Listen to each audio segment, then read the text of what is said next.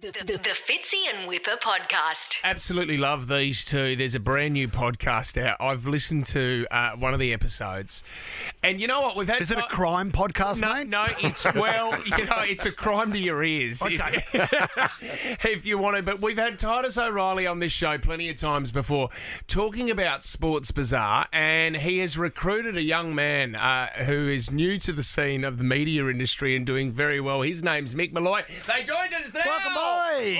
Am I on? Yeah, you're on. Am I on? You're what on. do I do? Just talk into this bit here? That's that's the new kid, just about a fist away from the microphone. Mike Bazaar. Yeah, don't hold it like an ice cream. That was that was the bit of advice I got when I asked the masters when I started doing stand up. I went in backstage and I said, "Guys, is there anything you can tell me?" Awesome. They said, "Don't hold the microphone like an ice cream." You're on Sports Bazaar now. Titus, Yeah. we've spoken to you plenty of times about this before, a- and the stories seem to keep coming. This is amazing because I feel like we've heard a lot of them, but you have so many up your sleeve. Oh, there's just every time I, I read anything, one of my favourites that I was telling Mick on the uh, as we drove in here was there was a there's a club in England called Conglinton, and in 1993 they'd heard it was a small small soccer club, you know, but had about 4,000 people in the stands, and they'd heard one of their lifelong fans had passed away, so they h- held a in memoran- memorandum thing, a moment's silence. They had his pho- he had his picture on the scoreboard, only for the guy to walk in during the minute's silence. He was still he alive. was still alive, and all the crowd are looking at the picture of this guy on the thing, and then look next to him and it's Found him. The news of my death has been greatly exaggerated. But some beautiful tributes. What about I heard also, Titus, there was a story about teammates that called a press conference to announce the swapping of wives. Yes, this was two New York Yankees pitchers. This is a true story. In the 70s, they, they called a trade announcement, and everyone thought, what's this? And they got up and they said, we're here to announce we're swapping wives, our children, and even the dog. Oh, you're kidding me.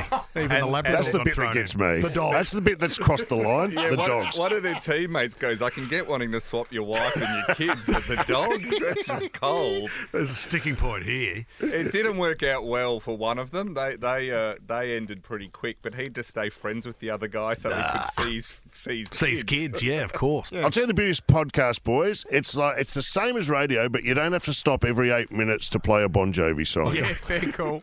Fair It call. just makes life so much better. But you, you got to understand, Mick's deep love of podcasts goes back a long way. When Oh, when I told him I'd like to do a podcast with you, he said, "What's a podcast?" And so I Hmm. And who said- are you? And who are you in my in my office?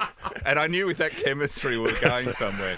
But uh, I sent him a bunch of podcasts, and I said to him when he came in, I said, "How'd you like that podcast I sent you?" Hmm. And what did you say? I said, I, I, I like it, but I think they talk too fast.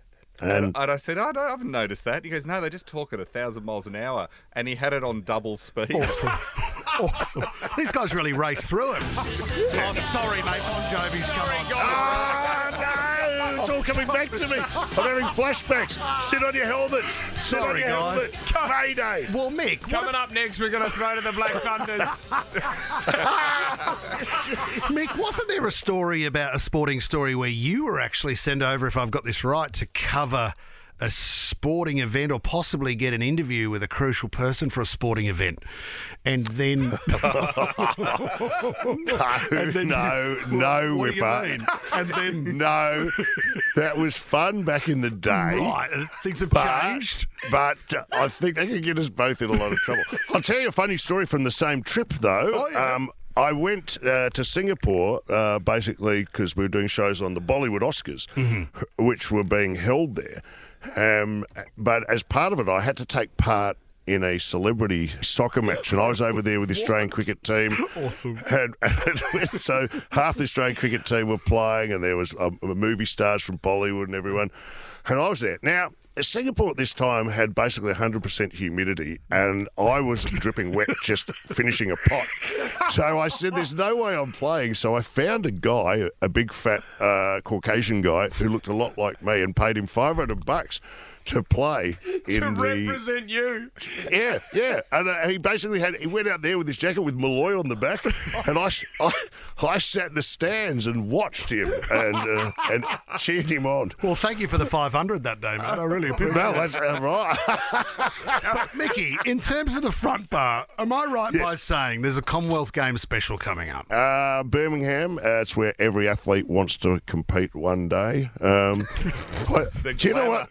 Do you know what the Commonwealth Games are? They're a great reminder that the Olympics is only two years away, Yeah, aren't they? Aren't they? And that we can do something without America in it. and we can beat up uh, Namibia. Yep. cop that Namibia.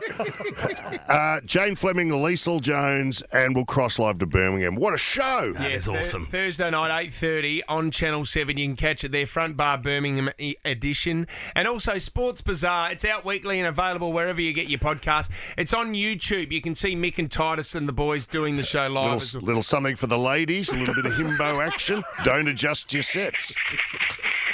If you see some Singaporean guy there representing Mick, you know he sent him over from the soccer game.